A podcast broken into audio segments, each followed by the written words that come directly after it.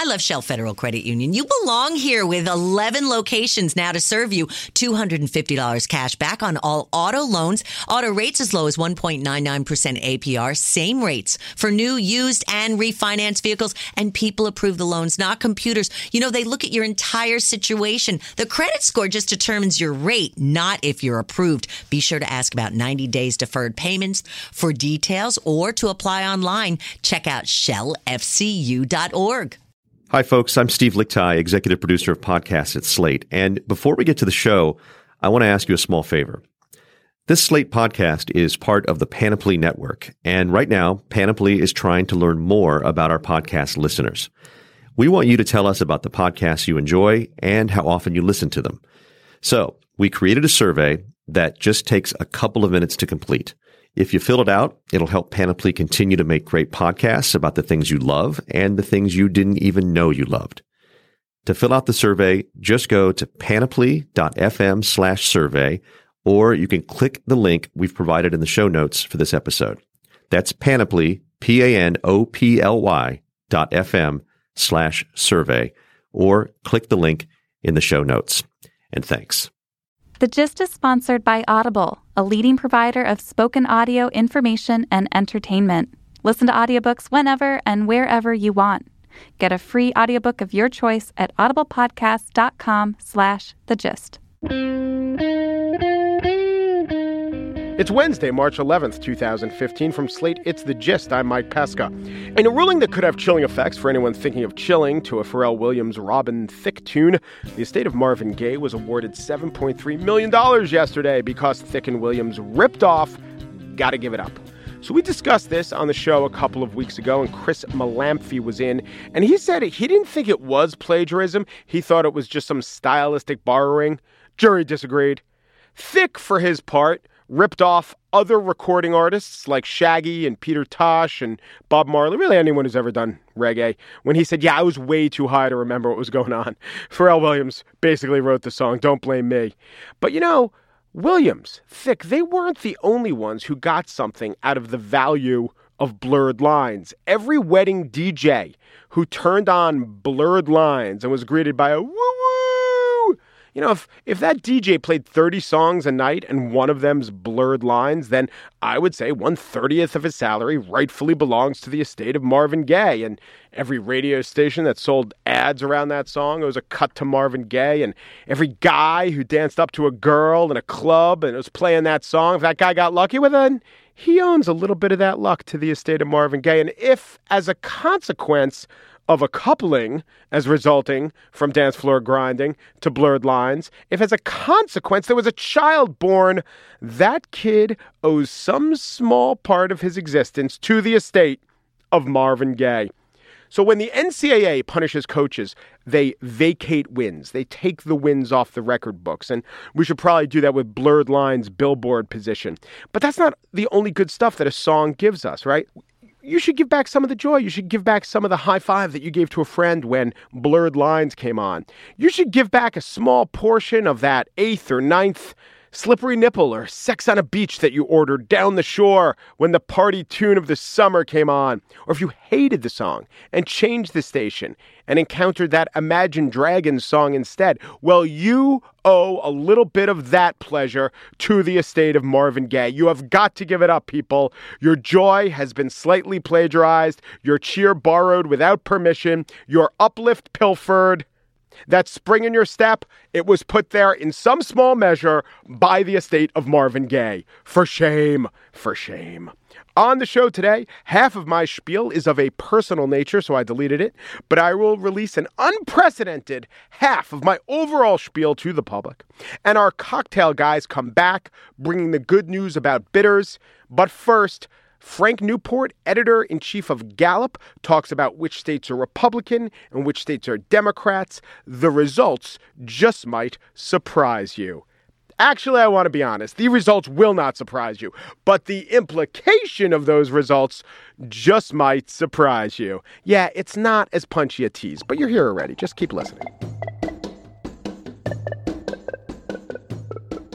Massachusetts and Maryland are the most Democratic states. Wyoming and Utah are the most Republican states. No, this is not another edition of Things That I Knew Already. The Gallup organization has done a poll of the states or a study of the states to find out the leanings of each. And I think some of the implications, even if the headlines aren't shocking, some of the implications are pretty interesting. Joining me now is Frank Newport, the editor-in-chief of Gallup. Hello, Frank. Hello. Good to be with you. Yes. So as I look at the big Democratic states, other than Massachusetts and Maryland, what are we talking about? California, New York, what else? The ones that you might expect, it's important to keep in mind that this is not voting. These are not the red-blue state designations you hear a lot about. This is actually based on political identification. Right. We do so many interviews every year that we're able to break out every state in terms of party ID, and I think that's very important. And sure enough, Massachusetts and Maryland, as you mentioned, the two M states are at the top. Other states that are heavily Democratic at the top of the list generally are on either the West Coast or the East Coast. Rhode Island, New York, Vermont, Delaware, all on the East Coast, and California and Hawaii out on the West Coast. And the one interloper is Illinois, which, of course, is in the middle of the country, but is one of the other strong Democratic states. And the Republican states are, you've got a lot of the upper Midwest, Montana, North Dakota, South Dakota, Nebraska, Kansas, and then a couple of the southern states. But then maybe not as many southern states as being the most Republican as we would think. Yeah, and that's a very important point. When you look at the states where there's this significant tilt towards Republican identification, just what you said, they're up there in the upper Midwest from Montana, North Dakota, and coming on down through South Dakota, Nebraska, Kansas, Utah. But only two of the southern states, Tennessee and Alabama, do we put in that category. And that's important because when you look at the vote in a presidential election, usually the southern states are all red. They all vote. The Electoral College goes to the Republican candidates. But these data suggested underneath that, party identification is actually competitive in a state like South Carolina, Georgia, Texas. The percent who identify as Republican is actually not that much higher than the percent who identify as Democrat. So right. That portends perhaps some change in the future. The other thing it really shows to me is your study here should really be a wake-up call for certain state parties who are not doing anything, and yet the underlying framework shows they really could be. That's right. South Carolina is a good state to discuss. It's been considered a solid Republican state historically, but hey, to some degree it's now in play, and therefore officials in that state, particularly on the Republican side, need to be careful. And there's some other states, North Carolina, of course, which is probably more of a swing state now than it has been in the past, that falls into the same kind of category. In general, however, we have seen a move away from Democratic identification. I want to make sure we get that point, and particularly going back to 2008, when Obama was elected, coming off the tail end of a very unpopular Republican administration, you had a significant overall national net Democratic Party identification, and that's been eroding over the years. That's dramatic. Nationally, it was like a plus 30 back in 2008, and now is just a few points higher for the Democrats and the Republicans. So identification in general is moving to be much more balanced than it has been historically. Frank Newport, editor-in-chief of Gallup. Thank you so much, Frank. My pleasure. Today, The Gist is sponsored by Audible. Audible is offering our listeners a free audiobook of your choice and a free 30-day trial membership, audiblepodcast.com/thegist to qualify for that free trial. A book I'd like to recommend. Now, this guy was on the show, and I've gotten more than a few people saying, what a fascinating interview. His name's Bill Browder, and he talked about essentially being persecuted in Putin's Russia. He was one of the first people, well, he was the target of it, and also one of the first to really uncover how extensive Putin's tentacles reach, and we're seeing that just now. The Audible version of his book, narrated by Adam Grupper, is really great. Grupper doesn't sound like Browder. I mean, you can go back to the past Gist show and hear how Browder sounds, but it really does communicate the book very well. He's not just a good reader. It's one of the cases where the tone of the reader matches the tone of the book somehow. I also want to note, and Andrea pointed this out to me, that Grupper's version as read is 14 hours and 7 minutes, but if you got the German version, it's 15 hours and 42 minutes. So you save over an hour and a half just by listening in English. Yay, English. Audible also has a suite of suites like chapter navigation and annotated bookmarks and sleep mode and 30-second rewind and all the stuff, the best stuff that you would want for listening to an audio book. And it also comes with a great listen guarantee, which is if you don't like the book you choose, don't worry, you can exchange any book that you're not happy with for any title at any time with no questions asked. So that's a free 30-day trial membership. Just go to audiblepodcast.com/thegist.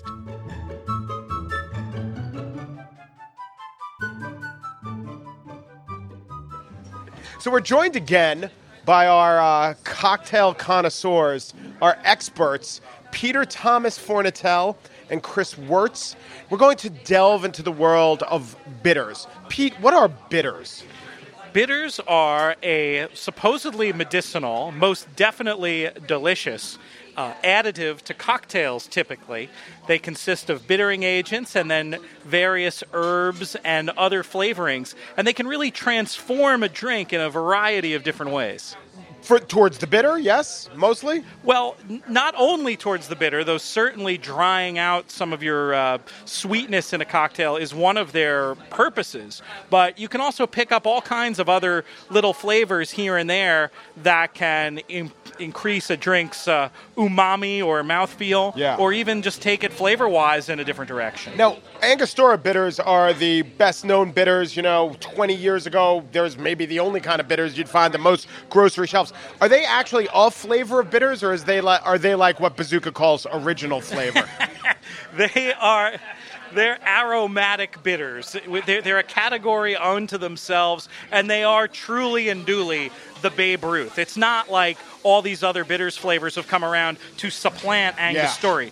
Almost every bar will have a bottle of Ango. They're great. They provide a very distinct flavor that improves many a drink. But it's also wonderful that now with modern bartending, the kind of stuff going on in Brooklyn and elsewhere, that we have a wider palette to paint with. All right, Chris, you make your own bitters? Yeah, we both do. It's a fun little exercise. I grow a lot. I got a lot in the garden. And one good use for bitters is just preserving stuff you've grown. So you throw a bunch of stuff in alcohol, and then in a couple months you use it in a drink. When you're done with it, you make some more stuff and drink some more. Well, what's the process like? It's pretty straightforward. You get some high-proof alcohol. You get the ingredients you want, like some orange peels to make orange bitters. You let it sit in there for a little while, and then you're done. You drink. Are you going for a neutral alcohol, or? It depends on what you're using. Sometimes we'll use rums. Sometimes we'll use brandies. But, so you have celery bitters. One of the things we're dealing with here is celery bitters. Celery bitters. These are lovage celery bitters. I was growing a ton of lovage in my yard, and I didn't know what to do with it. Pete mentioned that he had a favorite restaurant that was making lovage bitters. I said, the lovage syrup. I said, great ideas. Let's make some bitters. So I picked a bunch of lovage, which is a parsley-like herb, toasted some caramel, put all of it in 150 proof neutral alcohol with some wormwood and some other spices and let it sit for a month. Forgot about it. Tasted it. Said, what the hell's this? I said, oh, yeah, Pete, I forgot. I made you some lovage bitters. Gave it to him. He lost it for 2 months. Then he tried it and said, "Jeez, this is good. How'd you make it?" I said, "I didn't write it down. I don't." Wow, it's like the oral tradition. It's like passed around the monasteries of Europe. No one knows. They could get DNA experts to try to figure out the providence of this. I'm the blind poet of bitters. Yeah, it is true. Also poetry. All right. Well, let's get a waitress or waiter or server here at Hudson Clearwater, where we do our interviews. Want to plug Hudson Clearwater. They never know we're coming. They always seem confused. But they're like, yeah, sit down. What are we going to order today? Where are we going to put our bitters? And what are we going to achieve? Okay, last part first. Bliss. All right, I'll give you that. Pete usually does our ordering. Sure. So do you have Peychaud bitters? We do have those bitters. That's good. Woo-hoo. All right, Chris. You're going to have to get... You want to write the recipe on a napkin here? Yeah, if you could just put some rye and some sweet vermouth in a glass, and we can bitter it up, right? Does that sound good? Well, we'll need the Peychaud from them. Do you have a button on the menu thing that you press for that side of bitters? Little computerized side no of one's bitters, ever asked for a side of bitters. Jake, Pete, Elwood. We're going to need a clean finger to stir it too. Sure. What's your name? Grace. Okay, good. Grace and bitters. This is very. metaphysical almost. Very good. St. Salvatore would be very proud of what we're doing today. He'd bless it. Thank you. No animals will be harmed. Except the four of us. All right. I brought for you to try today about 40 different bitters of varieties and flavors. I'm just tasting them through to see what goes in the cocktail. This is a Barkeep Swedish Herb Bitters. Ooh. You have to talk like the Swedish chef while you're trying them, if you don't mind. Now we're drinking the bitter. I love just watching these grown men licking bitters off the side of the hand and saying, burk, burk, burk, burk, burk, burk.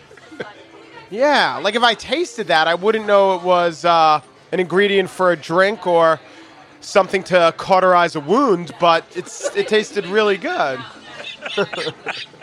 You know how beer is measured in IBUs, an international bitterness unit? Is bitters measured in bitterness units? They're measured in hipster units? Yeah. You guys are off the charts. Yeah.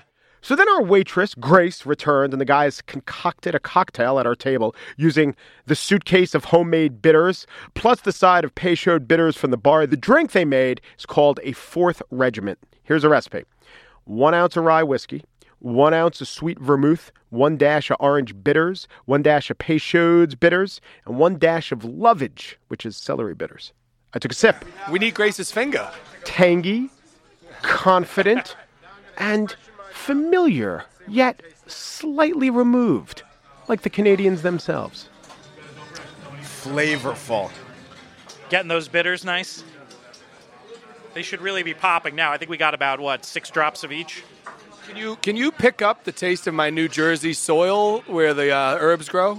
Are you getting New Jersey soil? I'm feeling I taste the loam, but not the topsoil. It's odd.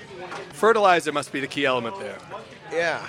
It's funny because for some reason the visage of Chris Christie flashed across my head, and I was wondering why. Yeah. I'm like, bitter, New Jersey, there we go. Yeah, and lovage, just because we have nothing but lovage for Chris Christie in New Jersey. Yeah. Took away our pensions. I mean, how could you not love it? Lovage cabbage.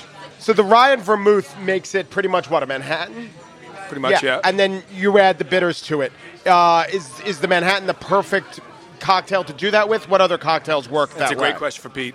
Well, there's certain cocktails that really amount to amazing templates, not just for messing around with different spirits, but also for messing around with bitters. And at the very top of the list for bitters, for me anyway, for my money, would be the Manhattan and the Old Fashioned. People are very familiar with what the baseline tastes like, and that really helps you understand what the bitters are doing to the drink.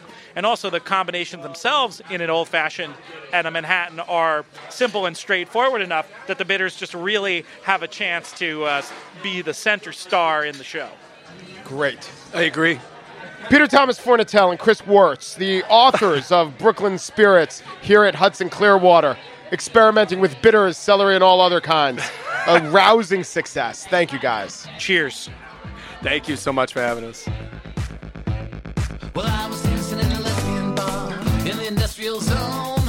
I was dancing with my friends and dancing alone. Well, in the first bar, things were all right. But in this bar, things were Friday night.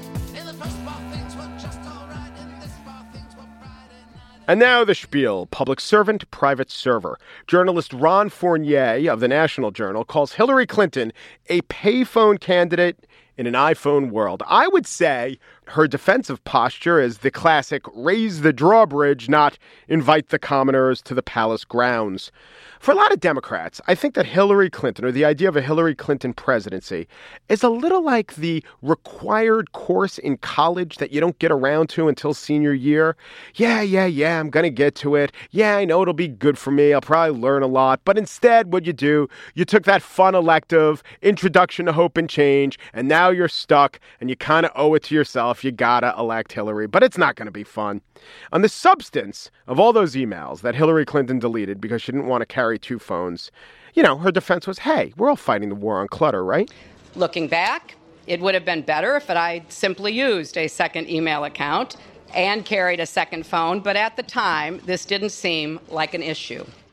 I mean, really, this whole thing, it's just so simple. It's that simple explanation. That's why offering the explanation took 8 days, a scathing SNL sketch, a week's worth of cable talk show fodder, an entire slate of Sunday shows with this as the central debate topic. That's why you had to have a hastily arranged news conference and a background that literally read Security Council of the United Nations to clear this up, because really it was just a simple understanding. Oopsie. Well, there are some substantive criticisms of what she said. So she says she deleted only personal emails, and we know that must be true because she says so. Her private server was secure, which we also know is true because, you know, she says so. The emails deleted were personal, like those between her and Bill. That's, of course, that's true because, you know, she says it's true, even though a Bill Clinton spokesman says the former president has only sent 2 emails in his entire life. We know that neither of them was to Lindsey Graham. Anyway, she didn't break the rules being defined, I guess, as what she says the rules are, because another State Department employee was fired for breaking those same rules, and because there has been a State Department rule since 2005 requiring State Department officials to use official email. I checked. The rule does not have a clause that says, unless Hillary says otherwise, but it was clear how Mrs. Clinton wished to frame all of this, because twice in that press conference, she used the just trying to lighten my purse defense. Looking back, it would have been better for me to use 2 separate phones and 2 email accounts. I thought using one device would be simpler, and obviously it hasn't worked out that way. Beyond the email issue, here are the issues for Hillary Clinton's chances of becoming president. It's extremely likely she's going to get the nomination, but after that, I wonder. I wonder because I have noted that in my lifetime as a cognizant human, the more likable candidate in the general election has always won. Carter was seen as a more likable fellow than Ford. Maybe in retrospect, Ford seems like a hell fellow, but then Carter seemed fresher, more likable. He won. Reagan more likable than Carter. Reagan more likable than Mondale. He won. George H.W. Bush, all right, not exactly the loosest dude on the dance floor, but more likable than Dukakis. But then Clinton was more likable than Bush, and Clinton was more likable than Dole, the hatchet man Dole. And George W. Bush, call him a doofus, call him a pike, or whatever you want to call him, but he was definitely a lot more fun and more likable than Al Gore or John Kerry. And Obama, extremely likable, even more so than John McCain, who turned a little sour, and Romney, who was Romney. The rule, the more likable guy wins, that is true for the general. It's not true in the primaries, I should say. Ideology comes into play. Certain candidates with no shot of winning, really, like Mike Huckabee, those are actually likable guys. And primary voters are often more informed than the general election, so therefore in the general election, personality, likability can be a factor. I will acknowledge, when I'm talking about likability, extremely subjective. What the hell is likability? It's kind of like a Rorschach test, right? Can't using the word likability just be cover for justifying racism, justifying sexism? Yes, yes, yes, and yes. And also, if you really love a candidate or that candidate's policies, that candidate's going to seem more likable to you. I also want to say that I don't think likability is the inverse of what we call negatives. So pollsters will tell you, pollsters ask, do you have a generally positive or negative opinion of this candidate? And someone like Hillary Clinton has very high negatives. She's very well known. She has higher positives than negatives, but very high negatives. But is that so important? I mean, we've only been asking about positives and negatives for 30 years, let's say, so we can't go back. But it seems to me that Abraham Lincoln had really high negatives. Kennedy had really high negatives. I can prove it. Both guys were shot.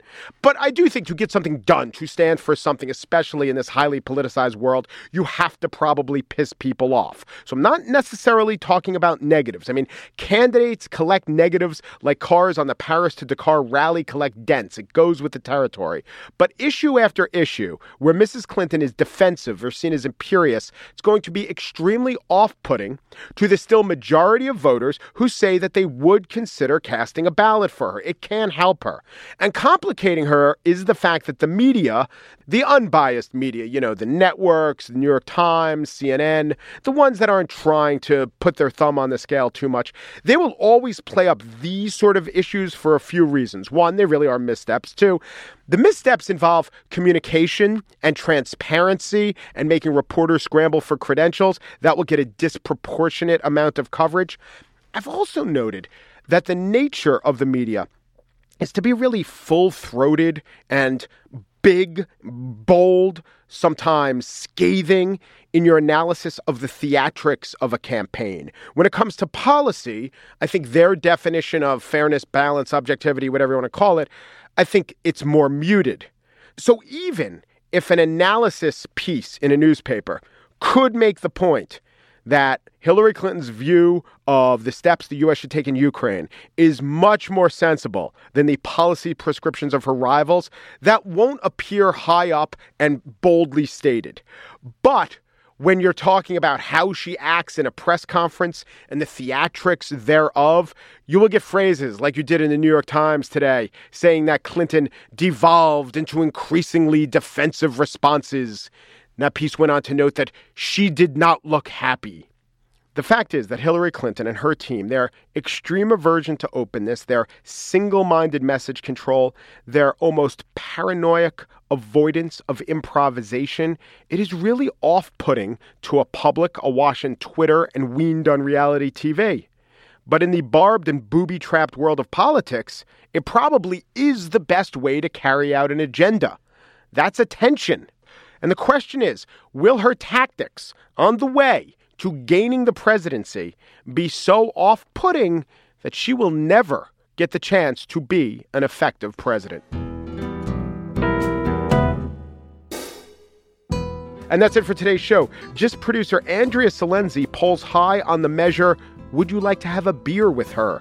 Joel Meyer, managing producer, is net positive when respondents are asked, who would you like to have a near beer or wine spritzer with?